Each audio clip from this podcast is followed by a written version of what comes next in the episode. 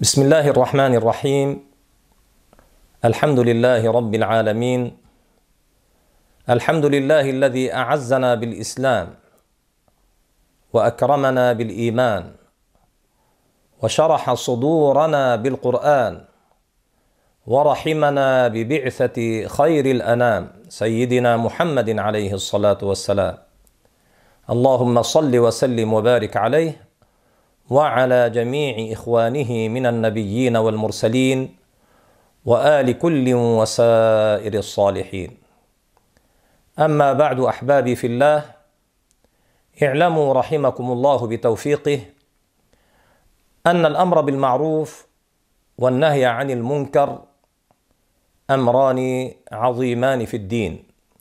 لا ينبغي تركهما.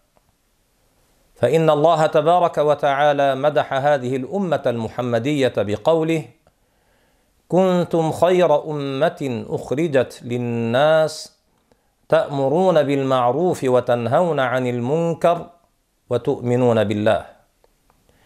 وقد قال رسول الله صلى الله عليه وسلم إذا رأيت أمتي تهاب الظالم أن تقول له أنت ظالم فقد تودع منهم. معناه تخلى الله تعالى عنهم وتركهم بلا نصر. وهذا الحديث رواه أحمد في مسنده. وقال أيضا مر بالمعروف وانه عن المنكر حتى إذا رأيت شحا مطاعا وهوى متبعا ودنيا مؤثرة وإعجاب كل ذي رأي برأيه فعليك نفسك ودع عنك أمر العامة. الله تبارك وتعالى مدح أمة سيدنا محمد صلى الله عليه وسلم لكونهم يأمرون بالمعروف وينهون عن المنكر وذم الذين كفروا من بني إسرائيل لكونهم لا يشتغلون بذلك.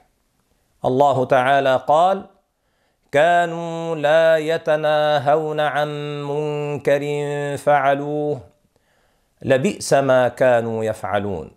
وأما قوله تعالى يا أيها الذين آمنوا عليكم أنفسكم لا يضركم من ضل إذا اهتديتم.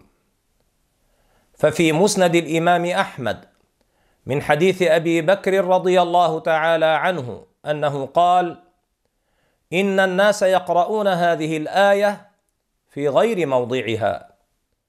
سمعت رسول الله صلى الله عليه وسلم يقول ان الناس اذا راوا الظالم ولم ياخذوا على يديه اوشك ان يعمهم الله بعقاب منه قبل ان يموتوا.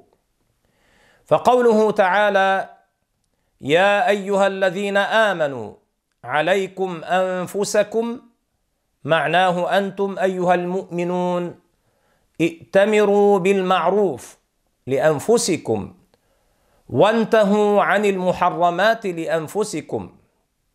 أي أن الإنسان إذا فعل ما أمر الله تبارك وتعالى به تعلم علم الدين الذي يعرف به الحلال والحرام والفرض والمحرم وما يجوز من المال وما يحرم وما يجوز من الكلام وما يحرم وما يجوز من الملبس والمشرب وما يحرم. إلى غير ذلك من امور الدين الضروريه. وعمل بذلك لنفسه اي ادى ما فرض الله تعالى عليه بان عمل بكل الواجبات. ومن جملتها الامر بالمعروف والنهي عن المنكر. واجتنب المحرمات كلها لا يضره بعد ذلك ضلال غيره. وأذكر نفسي وأذكركم بما كان المرشد المربي مولانا الشيخ عبد الله الحبشي الهرري رحمات الله تعالى عليه يوصينا به من أن يكون أمرنا بالمعروف ونهينا عن المنكر بالرفق فإن الله يعطي على الرفق ما لا يعطي على العنف كما قال عليه الصلاة والسلام إن الله يعطي على الرفق ما لا يعطي على العنف. وقال أيضا إن الله يحب الرفق في الأمر كله.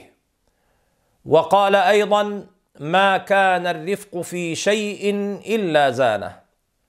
ومعنى الرفق استعمال الطريقة التي فيها حكمة. كما علمنا رضي الله تعالى عنه أن يكون كلامنا مع الناس ونصيحتنا لهم بالحكمة والموعظة الحسنة. فإن الله تعالى أمر بذلك. الله تعالى قال أدع إلى سبيل ربك بالحكمة والموعظة الحسنة فإذا كنتم تنصحون شخصا وقع في المعاصي فكلموه على وجه الإشفاق عليه. لا على وجه التهشيم لأن الإنسان قد لا يقبل النصيحة إذا وجهت له على وجه التهشيم ويقبلها إذا وجهت له على وجه الرفق مع الإشعار بأن القصد من النصيحة الإشفاق عليه. وقال شيخنا رضي الله تعالى عنه وليكلمه ألينكم جانبا وأقربكم إليه إلفا. أحبابي إن الحكمة نعمة عظيمة. يمن الله تبارك وتعالى بها على من يشاء من عباده. وهي من الأشياء التي يمكن اكتسابها بالمراس والمران وقد قيل في تعريف الحكمة إنها فعل ما ينبغي على الوجه الذي ينبغي في الوقت الذي ينبغي. وقال ربنا عز وجل ادع إلى سبيل ربك بالحكمة والموعظة الحسنة. أي ادع كل أحد على حسب حاله وفهمه وقبوله وانقياده. ومن الحكمة البدء بالأهم فالأهم.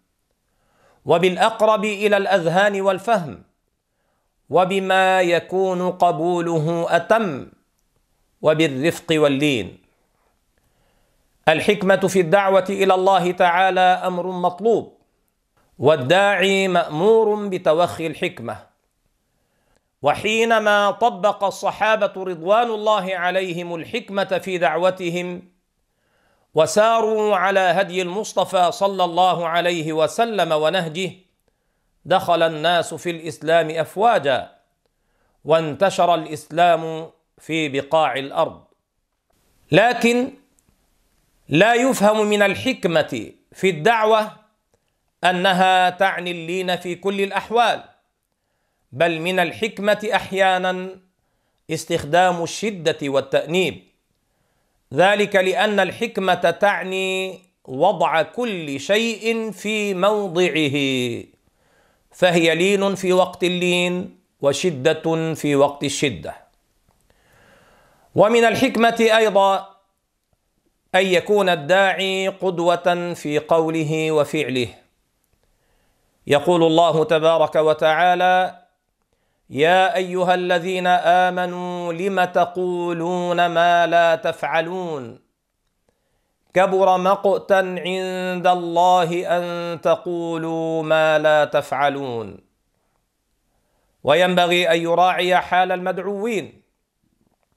إذ ليس من الحكمة في الدعوة استخدام أسلوب واحد مع الكبير والصغير والرجل والمرأة. والمتعلم والجاهل والرئيس والمرؤوس والهادئ والغضوب بل لا بد من تنويع أسلوب المخاطبة يخاطب كل واحد بما يناسبه.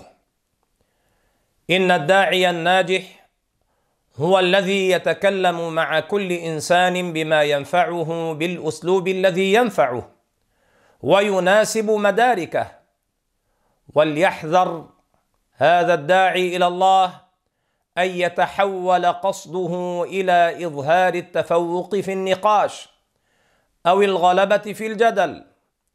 ولكن ليكن القصد والغاية الإقناع والوصول إلى الحق. وفي جميع الأحوال على الداعي أن يقول الحق وعليه أن يصبر على أذى الغير.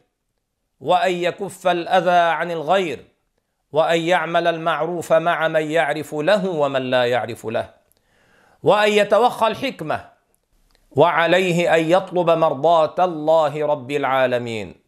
أسأل الله لي ولكم حسن الحال وتيسير العمل بهذه النصائح لتكون لكم ذخرا تلقون به ما يسركم من الجزاء.